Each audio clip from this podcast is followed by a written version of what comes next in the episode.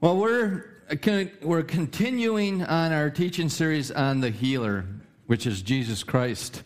This is part six. And think about this. We've spent six weeks just talking about healing. Most people didn't realize there was that there was enough about healing in the Bible to talk about, talk about it for six weeks. That's how little the church spends on that part of the the redemption work of Christ. And faith comes by hearing, and hearing by the Word of God. And we wonder why we don't have faith for healing, because we don't hear it.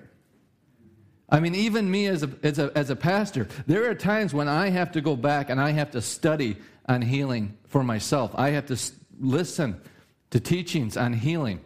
And I can feel faith rise in me when I do that. And I'm sure, you know, I'm not going to have a show of hands, but there are some of you that may, might have been skeptical. Yeah, you know what I'm saying. About healing and all that stuff as we got talking about, about it, as, as we started teaching on it.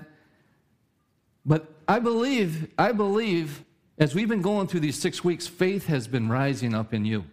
At least maybe you got a hope now, and pretty soon it's going to become faith, and then it becomes sight. But faith rises up as we teach on these things. And last week, we shared this with you in Malachi. This is a prophecy of, of Jesus Christ the Messiah. And he, in Malachi four two, it says, "But to you who fear my name." So who is he talking to? He's talking to us. I fear the name of the Lord. I take him seriously. He, he's part of me. He's my life. He says that the Son of Righteousness shall arise with healing in his wings. That wings, it, it, it literally, it's like the sun rays. You know how the sun comes up and it spreads its rays out? It's the wings of the sun. It's talking about the rays of the sun. "And you shall go out and grow fat like stall-fed calves." That's how the Lord wants us to be. He wants us to, to feast upon him. He wants us him to be our provider. He wants to be our shelter. He wants to be our all in all. He wants us to be stall-fed calves. Stall-fed calves. But how many times do we just reject being a stall-fed calf? And we go out into the pasture, we go out into the wilderness on our own, and then we cry out when we get into hunger and to thirst and, and want. And God said, "You know what? You never needed to go out there. You just stay in my presence. Stay with me, and I will be your provider." And that's what we're supposed to be in Christ Jesus. But he says that he's the Son, the Son of Righteousness. And we talked about this, how that it's spelled S U N, not S O N. And that's why I believe that this is the Spirit of God just totally Um, inspired the, the writer to write this, because he's talking about an individual. He's talking about the Messiah, but he says S U N instead of S O N. And that's because he's using imagery. Just like the sun rises, it's, it's there. There's nothing you can do about it. You can't change it. There's never a day that it doesn't rise. Even, even if the, it's cloudy and overcast, and then it moves away, and the sun breaks through the clouds, and we say, "Oh, the sun came out." No, the sun didn't come out. The sun had always been there. And we said that at thirty thousand feet, it's always a beautiful day. It's always sunny at thirty thousand feet. And what the what the uh, prophet is doing, he's he's comparing Jesus Christ, the Messiah, to this everlast, the everlasting sun that's constant and never changes. That's what Jesus is to us. He's everlasting. He's constant. He never changes. And what does he have in his rays? Healing. Healing in his rays. The finished work of Jesus Christ is constant. Salvation has come. This might shock people when we, I say this, but Jesus is not saving anybody else. He's already saved the entire world. But if you, what we have to do is embrace that salvation by faith. We have to embrace the finished work of Christ. And when you embrace the finished work of Christ, you bring in the Spirit of God within you, and you are born again. He's not saving, he's not forgiving any more sins. The sins were forgiven on the cross. There is no other sacrifice for sins. There's one sacrifice, Jesus Christ. He can't forgive any other sins. All your sins have been forgiven. Now, you're either going to embrace that and walk in it, or you're going to live in condemnation and doubt and unbelief. Healing. God's not healing anybody else. Healing has come. The Son of Righteousness says, arise with healing in his wings. It's constant. It's there, never changing, never fluctuating. It's there for us just to embrace and to receive. And what we've learned is just like the sun is constant and always there, but there can be hindrances. There can be clouds that block the sun and affect our interaction with the sun, affect how us receiving the rays from the sun, the warmth of the sun, right? It can, the sun can be blacked out, and it can change our very our emotions, right? We can become depressed just by clouds being in the way. And so just like the sun has different clouds that block it, there are different hindrances that block us from receiving from Jesus Christ, who is always constant, never changing. He never changes. He never fluctuates. We're the ones that change and fluctuate. Our love for God, we might love God one week, we're on fire for God, and then a month goes by and on. I found something else to love. I found something else to be excited about. But aren't you so glad that his love for you never fluctuates? It's always the same. And that's why it's so important for you to, to concentrate on his love for you, not your love for him. Because your love for him fluctuates. But his love for you never fluctuates. And when you concentrate on his love for you, you'll find you loving him more and more and more. Hmm. Well, I better get into the messages. These are all things I wasn't supposed to say. But anyways, we got cumulus clouds. Those are the big, fluffy clouds. You got uh, cirrus clouds. Those are the thin, wispy clouds. And then you got the stratus clouds. Those are the big storm clouds filled with rain, thunderstorms, and to- sometimes can totally block out the sun. And there's different, just like there's different clouds that block out the sun, there's there's different hindrances that block out block us from receiving from God. And the good news is, is that no matter what type of cloud might be hindering you, is that just like that, God can dry, dry the clouds up, blow them away, so that you can receive from him. Last week, we looked at these hindrances, these clouds that, that block out the healing rays of, of Jesus Christ. And the first one we looked at was lack of knowledge. And the Bible says, my people are destroyed for a lack of knowledge. And it actually goes on to say, and you have rejected knowledge. It's not just not knowing, it's rejecting the knowledge of God. We ha- we all have Bibles. We've got thirty different translations just on our phone alone. We've got teaching messages. We got free C Ds. We got internet. You can be in the Word of God. You can receive the knowledge of God as much as you want. As much as you want. So ask yourself, what's on my radio? I mean, even Christian radio, singing and stuff, that's good. But it's still not the Word. It's still not teaching. It's not the Word of God. And if we believe that the Word of God is truth, if we believe that that is where our answer is, is in the Word of God, we should be feeding on Him daily. Feeding on Him daily. And you'll see that your faith in Him will rise. So it's just not not knowing, it's rejecting knowledge. It's rejecting the knowledge of God in our life.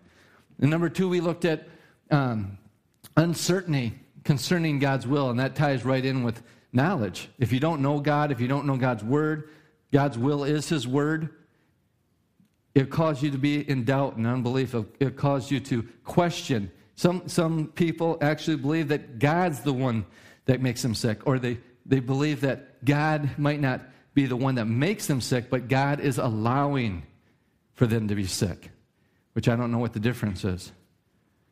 God has already provided for your healing. He's on your side when it comes to healing. He's on your side when it comes to salvation. For you, for you to think that God allow, well, he, according to free will, He does allow you, because He does allow you to sin, doesn't He? But is it His will for you to sin? No, it is not. And He will allow you to be sick. But is it His will for you to be sick? No, it's not. So uncertainty, knowing God's will, misunderstanding of the old covenant laws. People are so twisted in not understanding the difference between the Old Testament, the Old Covenant, and the New Covenant of Jesus Christ. They think that they look at the wrath, they look at G, uh, or God going into a into a, a nation and cursing them or bringing his wrath upon them or wiping out a whole civilization. They're not rightly di- dividing the word of truth.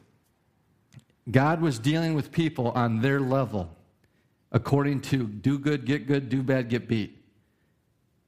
And it's the same thing that people are still interacting with God today. Law, either the law of the Bible, the Ten Commandments, or their own law that they make up, right? It's all man's, it's a religion. Religion is man's attempt to be right before God. And if you don't believe that there's a God, to be right with yourself. Because inside of us, we know we're not right. And you can be an atheist, not, don't even believe in God, and have your own little set of cute little moral laws that if I just do these things, then I'm a good person. Or you can be a Christian and try to follow the Ten Commandments and the law, the law of the Old Testament. Both of them are religion. Both of them are your attempt to be righteous with yourself. Be righteous before man. Be holy before man. To be, to have your conscience clean. But none of them equal the righteousness of God. None of them equal the holiness of God. We can't do it on our own. But in the new covenant, the covenant of grace, grace empowers us now to live holy, to live righteous, not by our strength, but the strength of Jesus Christ that dwells within us. Big difference, big difference. So not understanding the two covenants, the, the, the, the two laws, the law of love and the law of Moses. Sin and living in known, habitual, unrepented sin. Just because Jesus has forgiven your sin, he has rescued, rescued, rescued you from your sin, that doesn't mean you can just go out and sin. Sin has a consequence. The wages of sin is death. Two plus two is four. It doesn't matter. You sin, you're going to reap destruction. You're going to reap death. There's no way around it. And the good news is that Jesus Christ, like we said, has given us the power by his grace to live free from sin. We are no longer a slave to sin, but the Son, the Son has set us free. And then the traditions of men, that's where we ended last week, and that's where we're going to pick up today. Men's traditions. One of the reasons why I use so many scriptures, I use scripture after scripture after scripture, is because I want to show you that I'm not teaching an idea or a theology, but I'm teaching the Word of God. See, theology, that sounds really spiritual, but everyone has a theology. And basically what it means is how you believe God is.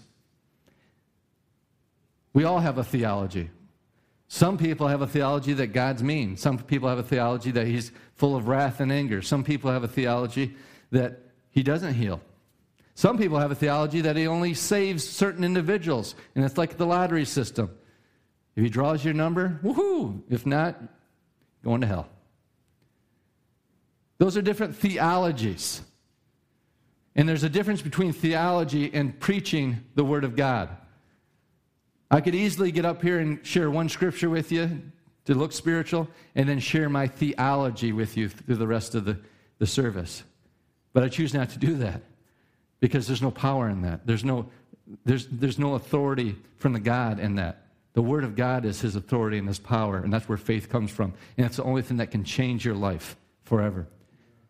So that's the problem, though, is so many people are stuck in uh, the doctrine of their church or their denomination or man's teachings or man's ideas about God. They get their theology from the History Channel or National Geographic or whatever you want to say. But the only place that you can know who God is is through his word.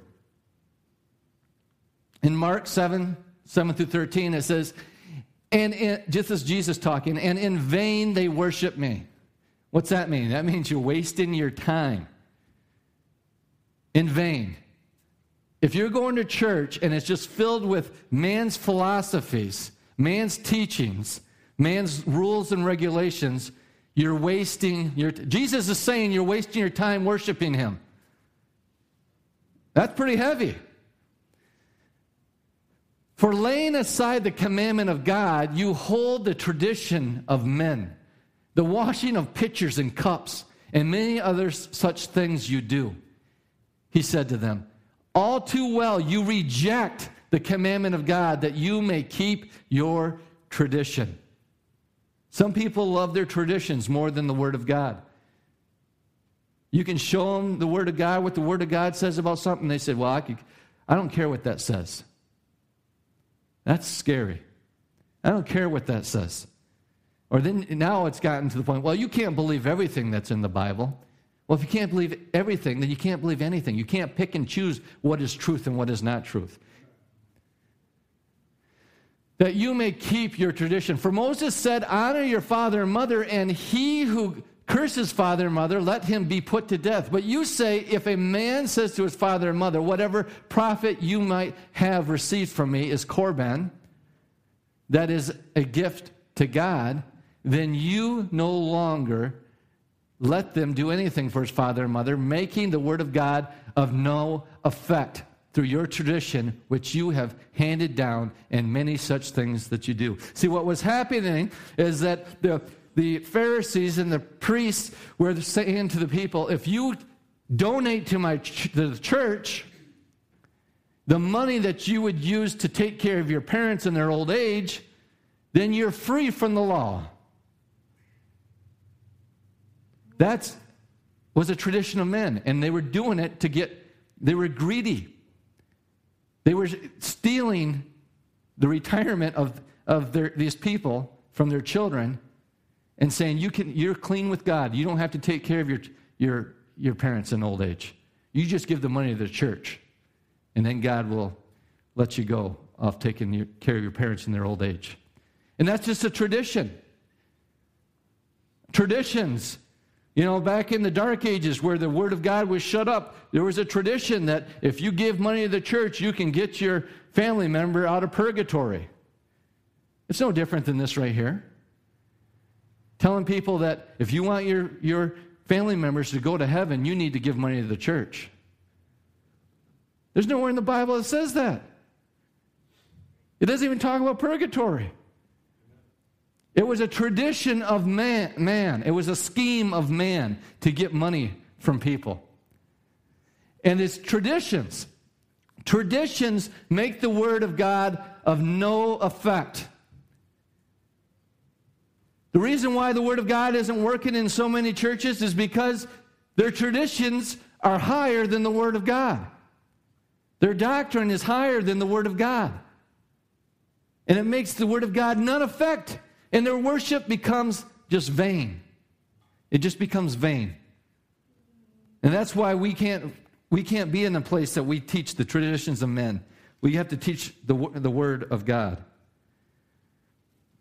Making the Word of God of no effect through your tradition which you have handed down. Notice that it's something that they pass on. We can neutralize the positive power of God's Word towards us.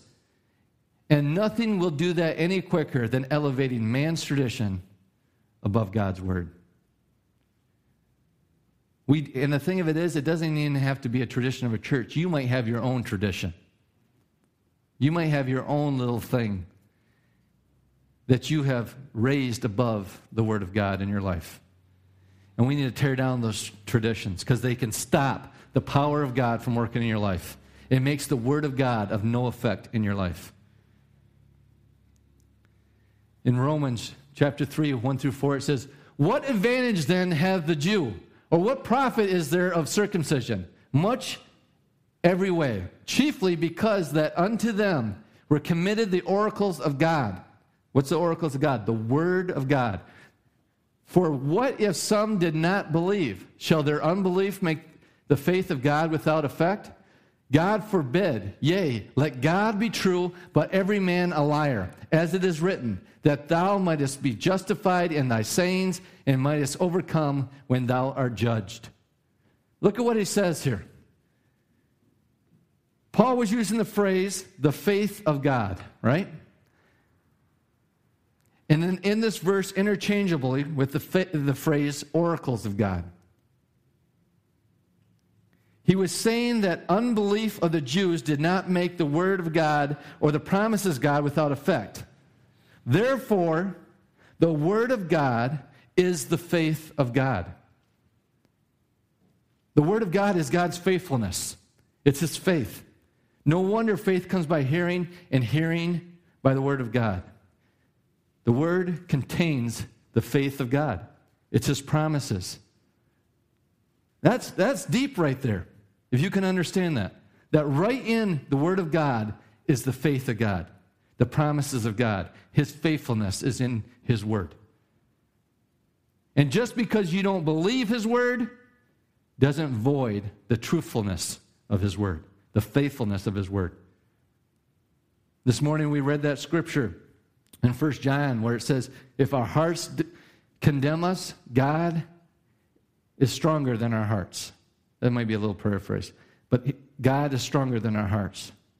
What he's saying is, is just because you feel unfit, you feel condemned, you feel unloved, and your heart condemns you, doesn't keep God from loving you and being faithful to his promises. He's bigger than your heart. That's good. That was good. In Isaiah fifty-five eleven, it says, so shall my word be that goes forth from my mouth. It shall not return to me void, but it shall accomplish what I please, and it shall prosper in the thing for which I sent it. I sent it. God's word does not return unto him void, but it may produce negative results of judgment if we reject his word. You understand that? If we reject his word, the positive results of God's salvation, God's blessing, God's faithfulness, his love, if you reject truth, if you reject the faithfulness of God, if you reject his word, it will produce in your life. It's either going to produce a negative thing if you reject it, and that's what so many people, that's people interpret, interpret the wrath of God. They, when they hear the word of God, it feels like it's wrath because they reject it. Or you hear the word of God, and it's food and nourishment and life and peace unto you. It's all in how you receive the word of God. And nothing can stop the word of God from performing in your life faster than the traditions of men. Hebrews four two, for indeed the gospel was preached to us as well as to them, but the word which they heard did not profit them, not being mixed with faith in those who heard it. The word of God is filled with the faithfulness of God. The word of God is sent so it does not return void. It's, it's to produce something in our lives. But if you do not mix the word of God with your faith, faith in the faithfulness of God, faith in his word, faith in his promises, it's not going to affect you. It didn't profit. It won't profit you. We have a, we have a role to play in this, don't we? God doesn't steamroll anybody. But he invites us to come and join him in what he's doing in the earth and what he wants to do in, in your life. Second Timothy four, two through four. Preach the word. Be ready in season and out of season. Convince, rebuke, exhort with, lo- with all long-suffering and teaching. For the time will come when they will not endure sound doctrine, but according to their own desires, because they have itching ears. They will heap upon themselves teachers, and they will turn their ears away from the truth and be turned aside to fables. To fables. We are living in an age where we're doing this. The Presbyterian Church just came out. The whole denomination. I, I'm they. They're proud of it, so I have no qualms about calling them out on it. And they've embraced gay marriage. Those are fables. Those are teachings of men. From the dawn of civilization, marriage was always a man and a woman. Even pagan, even pagan people that didn't even worship a god or worship fall gods or worship the sun, the moon. You go back in history as far as you want. Marriage has always been male and female. We are the first generation to ever question marriage. And what we do is we say, well, we have we have grown intellectually. The Word of God needs to be li- living in a way that it's it transformed to the, the knowledge and the understanding that we have today. They say the same thing about the Constitution, that the Constitution has to be living, and it has to change with understanding in the culture of that day. No. We change. We change to the Word of God. The Word of God doesn't change to us. We change. And the traditions of men make the Word of God of none effect. We're living in a day and age where this is happening at a, at an ever-increasing pace. Another hindrance that can stop us from receiving from God is demonic assault. Demonic assault. In Luke chapter thirteen, ten through three, it says, Now he was teaching, this is Jesus, was teaching in one of the synagogues on the Sabbath. And behold, there was a woman who had a spirit of infirmity eighteen years. What was it? It was a spirit of infirmity. And was bent over and could in no way raise herself up. But when Jesus saw her, he called her to him and said to her, Woman, you are loosed from your infirmity. And he laid his hands on her, and immediately she was made straight and glorified God. Ain't that something, that, that healing causes people to glorify God? And we say, well, maybe you're sick because God wants to get some kind of glory out of it. Well, according to the Bible, the only time God got any glory out of someone being sick is when they got healed. Is when they got healed. He goes on in, in verse fourteen, But the ruler of the synagogue, here comes a guy that is full of man's traditions. The ruler of the synagogue answered with indignation because Jesus had healed on the Sabbath. And he said to the crowd, There are six days on which men ought to work. Therefore come and be healed on them and not on the Sabbath day. Jeez. I just, I'll, I'll share it because it popped in my head. We were at a prayer meeting in Port Huron, and I had something like this, this happen, a tradition over the work of God. I went up and said some things, and one of the things that I say, as you guys know, I'm a big grace person, and I and I made the comment that so many people think that if God doesn't judge America, he's going to have to apologize for Sodom and Gomorrah. And I said, if God does judge America, he's going to have to apologize to Jesus Christ, because Jesus Christ took the wrath of God. He took the wrath of God.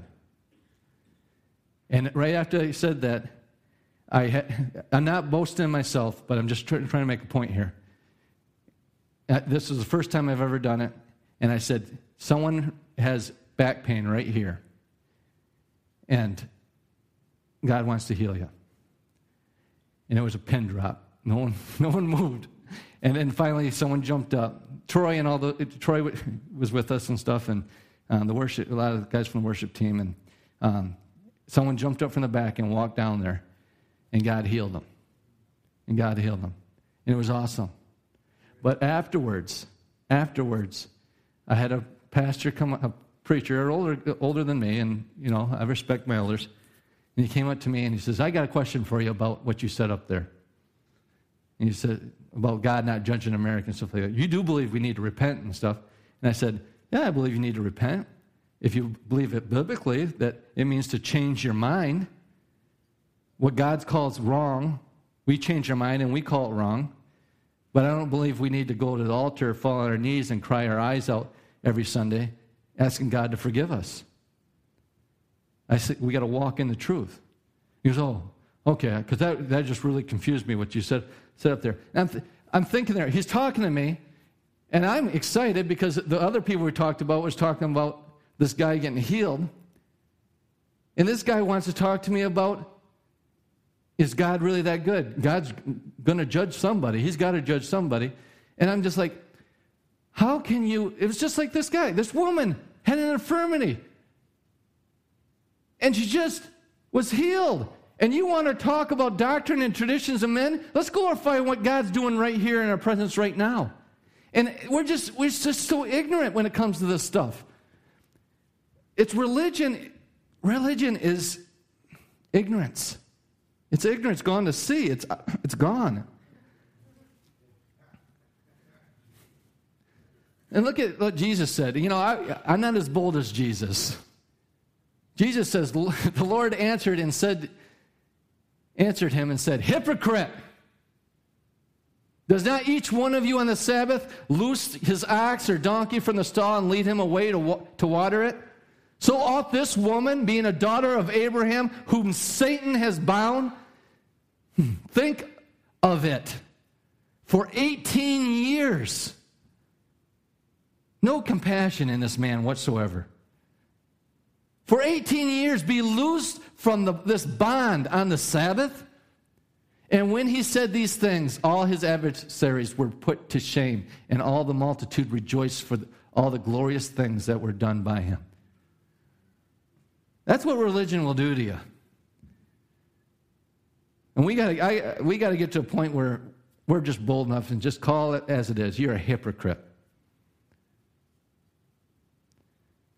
Putting, putting our religious traditions before loving people and encouraging people and delivering people and seeing them set free.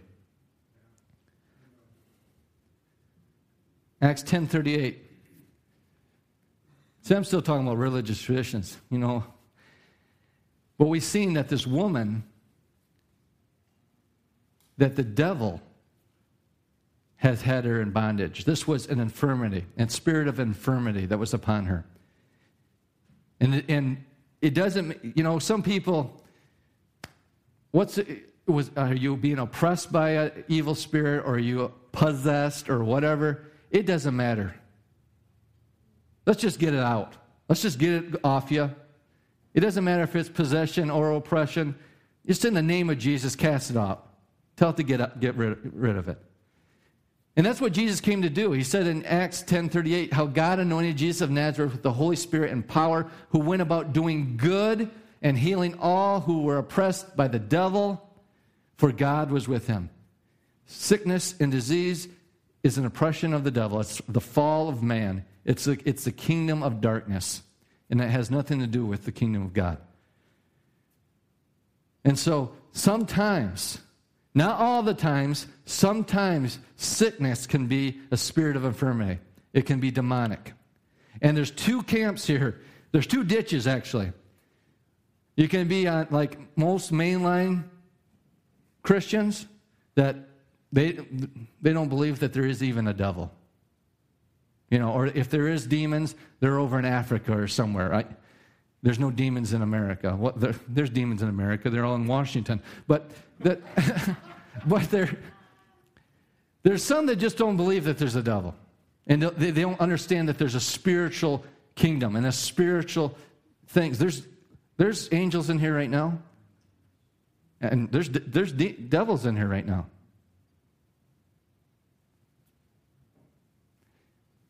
On the, uh, yeah, devil goes to church.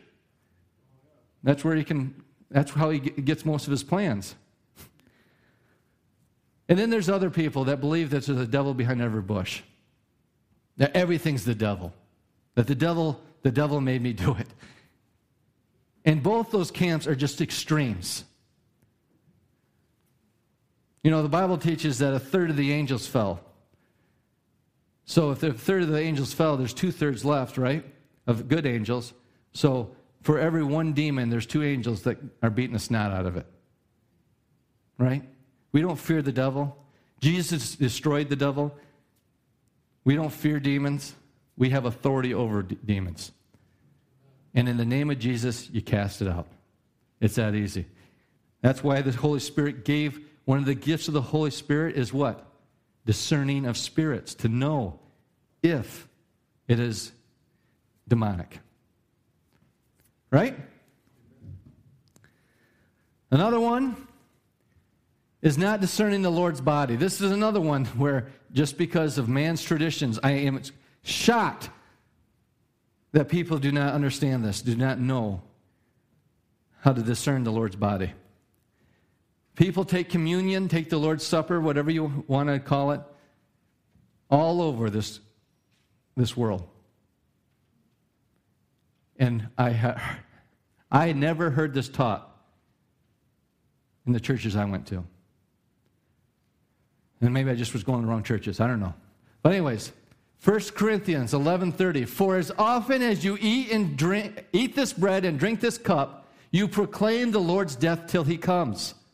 Therefore, whoever eats this bread and drinks this cup of the Lord in an unworthy manner will be guilty of the body and the blood of the Lord. So what is the unworthy manner? The unworthy manner is how you drink and eat. It's not you being unworthy as an unworthy person, because Jesus made us worthy. Do you understand that? It's how you partake. How you partake. Let's keep reading. But let a man examine himself, and so let him eat the bread and drink the cup. For he who eats and drinks in an unworthy manner eats and drinks judgment to himself, not discerning, not discerning, not discerning the Lord's body. For this reason, many are weak and sick among you, and many sleep. For what reason? Not discerning the Lord's body. Partaking of the Lord's communion, the Lord's supper, in an unworthy manner. Not discerning what this means, what the cup means, and what the bread means. For this reason, many are weak and sick among you, and many sleep. For this reason, for this reason, for one reason, not discerning the Lord's body. Look at how the New Living Translation puts it. Verse thirty, that is why many of you are weak and sick, and, ha- and some have even died. Now, I'm not saying that this is why so-and-so died, but, and I don't know why so-and-so died, but I'm saying that this is how you live. This is how you live. You discern the Lord's body. What does that cup mean? What does that bread mean? How do you discern the Lord's body? You, you discern the Lord's body by remembering what he done for, has done for you. That his body was broken for you. That he bore your sicknesses and carried your diseases. And by the stripes that striped him, we were healed. That's correctly discerning the Lord's body. But we make it into some religious tradition. We spend more time examining us and all our failures instead of examining Jesus and what he has done for us. That's what communion's all about. It's not about you. And another thing, the bread doesn't do anything. There's no power in the bread. There's no power in the cup. They're points of contact that symbolizes what Jesus Christ has done for you. To remember, put yourself in remembrance of him. And most of us spend more time remembering all our failures, all our shortcomings. And that's taking the Lord's body in an unworthy manner. You're supposed to be remembering him, not you.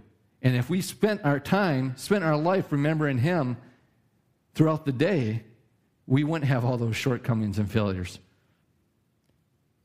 Because as he is, so are we in this world. We've been delivered. When that little scratchy throat comes on or that body ache comes on, discern the Lord's body. Take communion. You don't have to take communion in church. You can take it at home. Just put yourself in remembrance.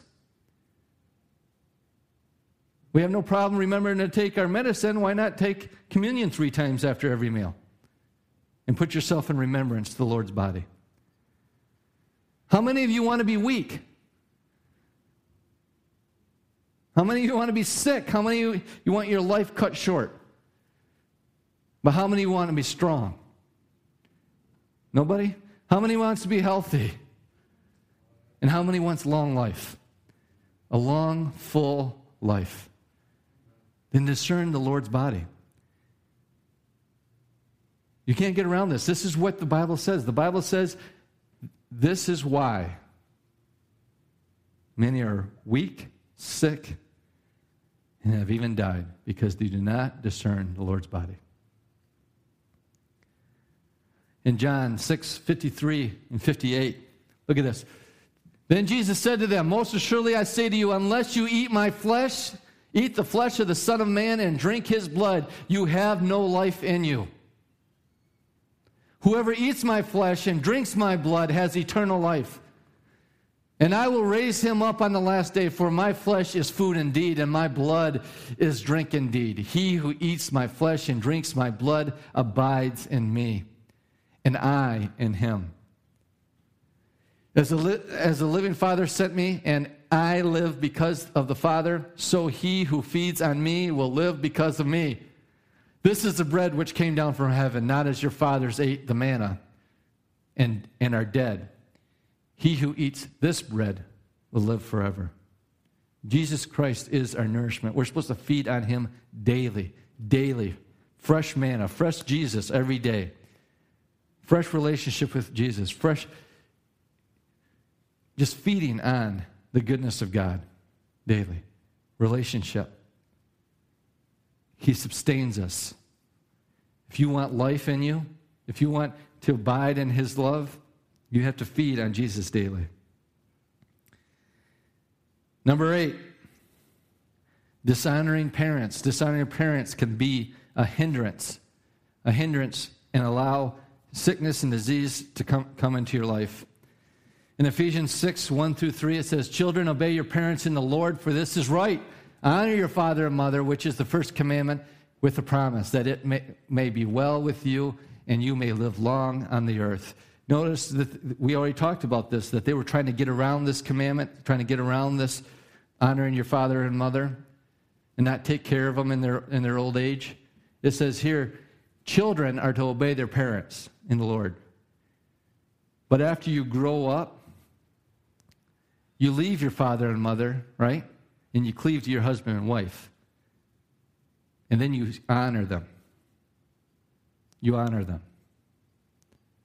Right? You don't, you don't, you're no longer under their, to obey their every whim after you grow up. But as a ch- child, you are you are to obey them.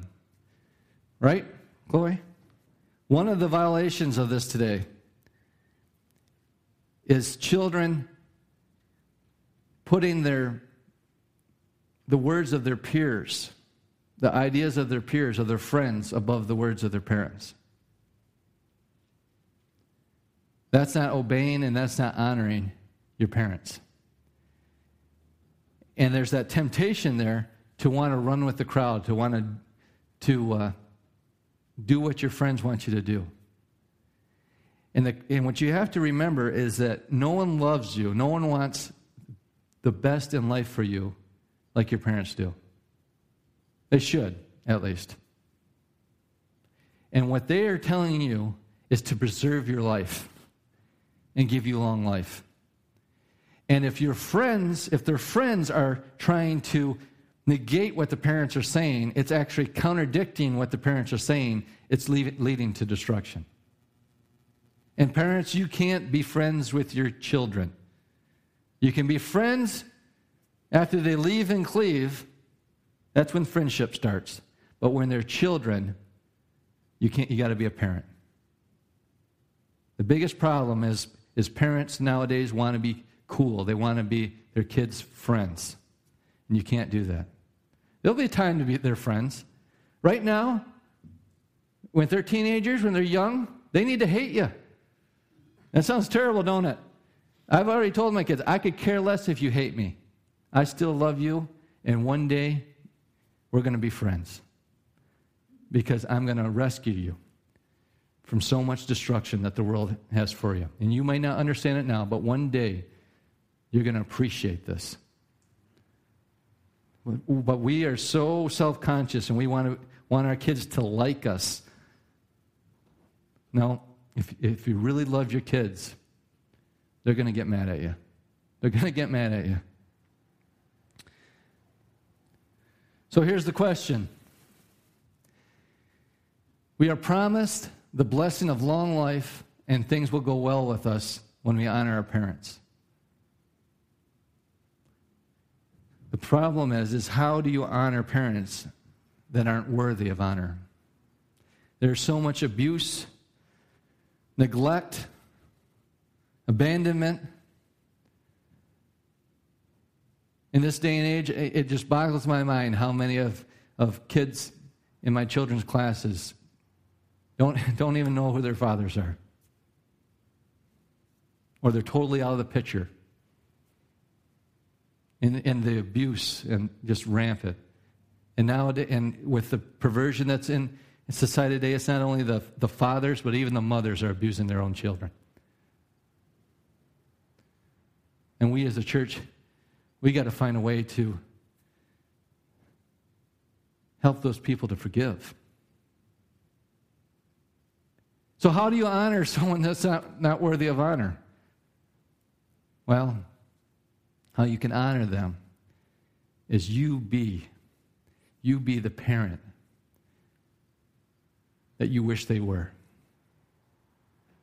You stop that cycle of abuse, of anger, and you be that parent. You honor them by being, and you honor the Lord by being the parent that God has called you to be. Be the parent that you've always wanted them to be. Treat your children, treat your grandchildren the way that you wish you were treated when you were a kid. That's how you can honor them. And as I talked to my my daughter, I said, "Do you realize that if if uh, you and my you, you and my, your ma, if me and my your ma never never got together, you wouldn't even exist?" And she goes, "You know what? I did think I, I have thought about that before." One of the things you can be thankful for, if you can't find anything to be thankful for because of your parents, you can be thankful that they gave you life. Because you wouldn't be here if it wasn't for them. And you can live your life honoring them by being the parent and being the person that God has called you to be. Amen? Amen. Number nine, unbelief. And this is probably where we're going to end today. There's three different types of unbelief that can cloud out healing, cloud out receiving from God. The first type of unbelief is unbelief of a group. Some of the hardest places to get someone to get a prayer answered or get someone healed are in church, is in church. Jesus actually, there was, there was whole towns that he condemned because of their unbelief. Look at this in Matthew thirteen, fifty-three and fifty-eight. "Now it came to pass when Jesus had finished these parables that he departed from there. When he had come into his own country, he taught them in their synagogue." So where's he at? He's in church, right?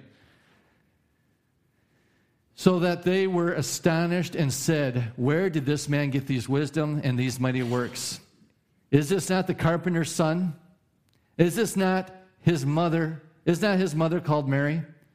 And his brothers James, Joseph, Simon, and Judas, and his sisters, are they not all with us?" A lot of people don't realize this, that Jesus had brothers and sisters. Mary was a virgin which is when she when she had Jesus, but she wasn't a virgin after that. He had brothers, he had sisters.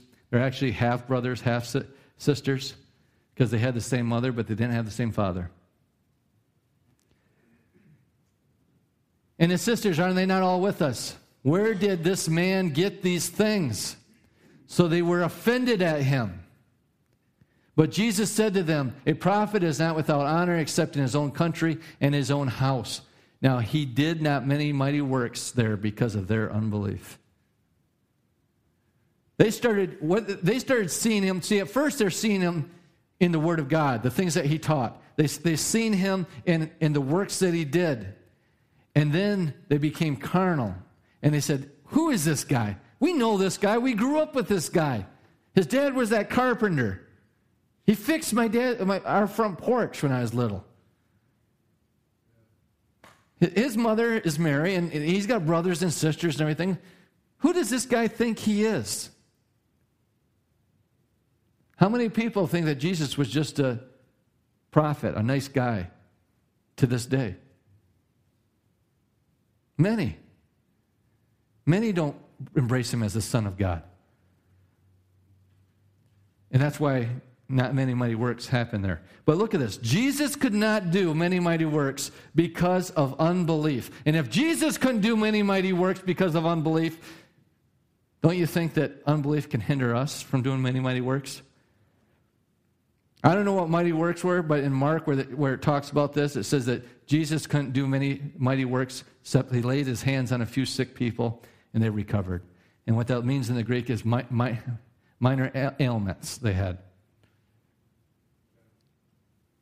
But unbelief of a crowd and unbelief of a church, nothing against you guys, but there's some days when I feel like I'm pulling the church uphill as I'm preaching, and I got to do it by faith. There's other days that it's easy to preach. It's easy. But unbelief can hinder God from working in an environment. That's why it's so important to enter into praise and worship. That's why it's so important to, to magnify God in this place.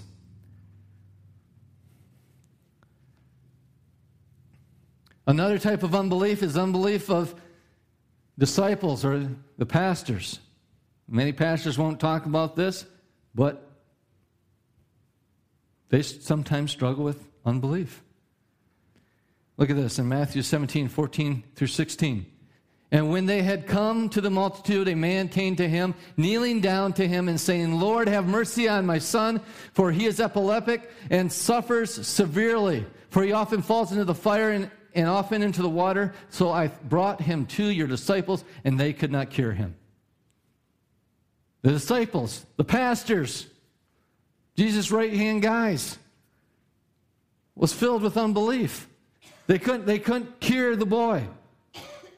Verse seventeen, then Jesus answered and said, oh, that's all right. That's no big deal, guys. No, what did he say? Oh, faithless and perverse generation, how long shall I be with you? It's like, come on, guys. Believe. Believe. Don't be twisted in your thinking. How long do I got to do this for you? It's time for you to start doing it for yourself. How long shall I bear with you? Bring him to me. And Jesus rebuked the demon. Look at that. It was a demon that caused it. And it came out of him. And a child was cured from that very hour.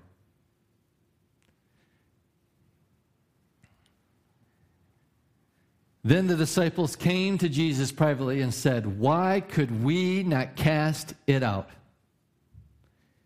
So Jesus said to them, because of your unbelief, for surely I say to you, if you have faith as a mustard seed, you will say to this mountain, move from here to there, and it will move. And nothing, how, what, how much? Nothing will be impossible for you. However, this kind does not go out except by prayer and fasting. This kind of what? A lot of people interpret, used to interpret that as this kind of demon. You got to fast and pray. No, this kind of unbelief. This kind of unbelief comes out through fasting and prayer, through spending time with God. See, what happened was Jesus was on the Mount of Transfiguration. He came down and up on the Mount Transfiguration, it was just Peter, James, and John up there. And the other disciples were at, at the down here with the crowd. And right there, that that, that child had a demonic epileptic, epileptic, epileptic, whatever, seizure. And they seen him foaming at the mouth. They seen him gritting his teeth. They seen him doing things with his body that a body is not supposed to do. And they were filled with unbelief.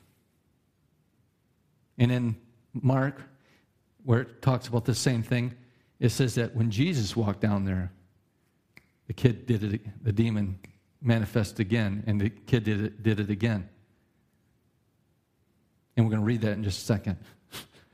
I'm getting ahead of myself. So just because a pastor prays for you, listen, listen, just because a pastor prays for you and you did not receive the manifestation does not mean that it's not God's will for you to be healed. Some people, they go to someone to have them pray for them. They go to an evangelist. They go to some crusade. They go, they go to me. And just because you don't receive, you think, well, it must not be God's will for me to be healed. No! Unbelief on anybody's part has nothing to do with God's will. That's why it's so important me, for me as a pastor to stay in the Word of God, to be reading the Word of God, to be feeding on the Word of God, to be filled with faith, praying in the Spirit, building myself up on my most holy faith so that I'm not in unbelief. So we see that a crowd can be in unbelief. The pastor, the leader can be in unbelief. And then there's personal unbelief. Personal unbelief. Mark nine, twenty-three through twenty-four, Jesus said to him, "If you can believe, all things are possible to him who believes." This is to the father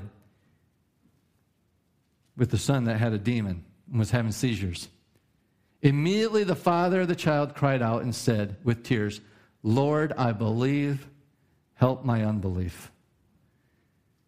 And we're going to be covering this in more detail in, next week. Getting the doubt out.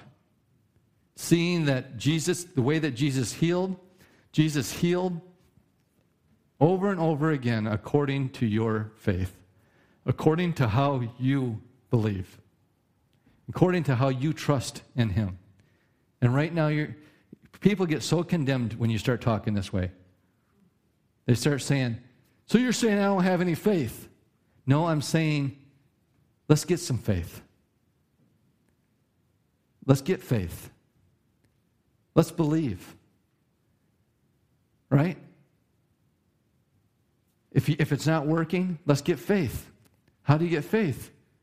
Faith comes by hearing, and hearing by the Word of God.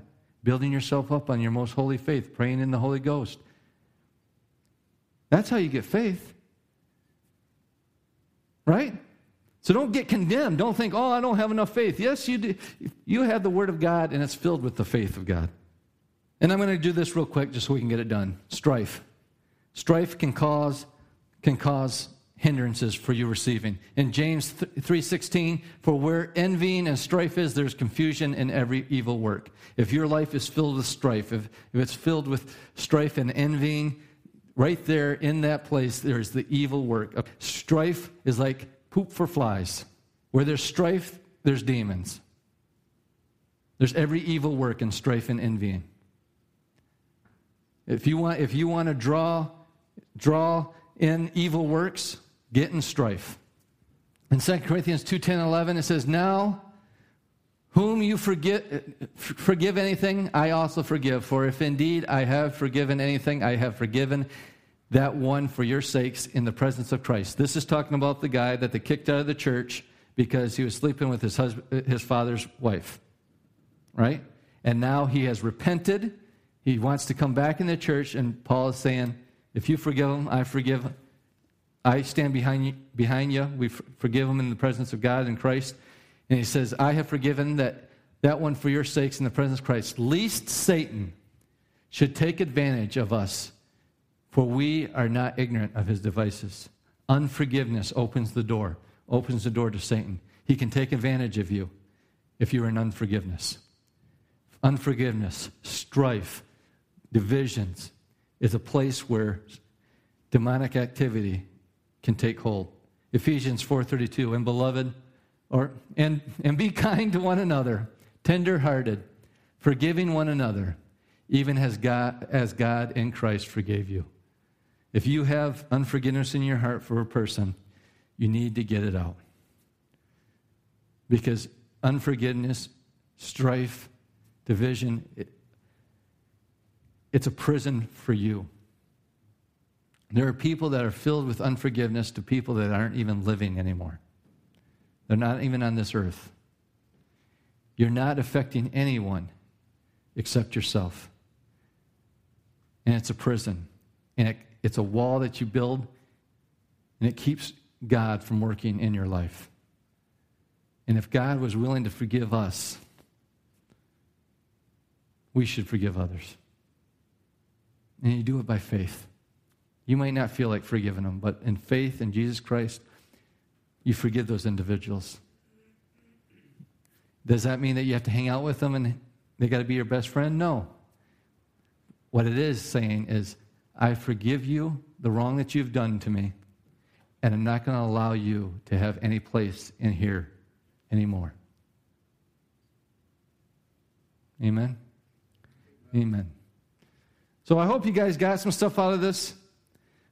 These clouds that are in our life, clouds that can block out the healing rays of, of Jesus Christ, a lack of knowledge, uncertainty concerning God's will, misunderstanding the old covenant laws, sin and living in known, habitual, unrepented sin, traditions of men, demonic assault, not discerning the Lord's body, dishonoring our parents, unbelief, and strife. These are these are all clouds. And maybe right now in your life, they seem like they're a deep, thick cloud. But I'm telling you, Jesus can evaporate these clouds in an instant and allow the healing rays of Jesus Christ to permeate your being. Amen?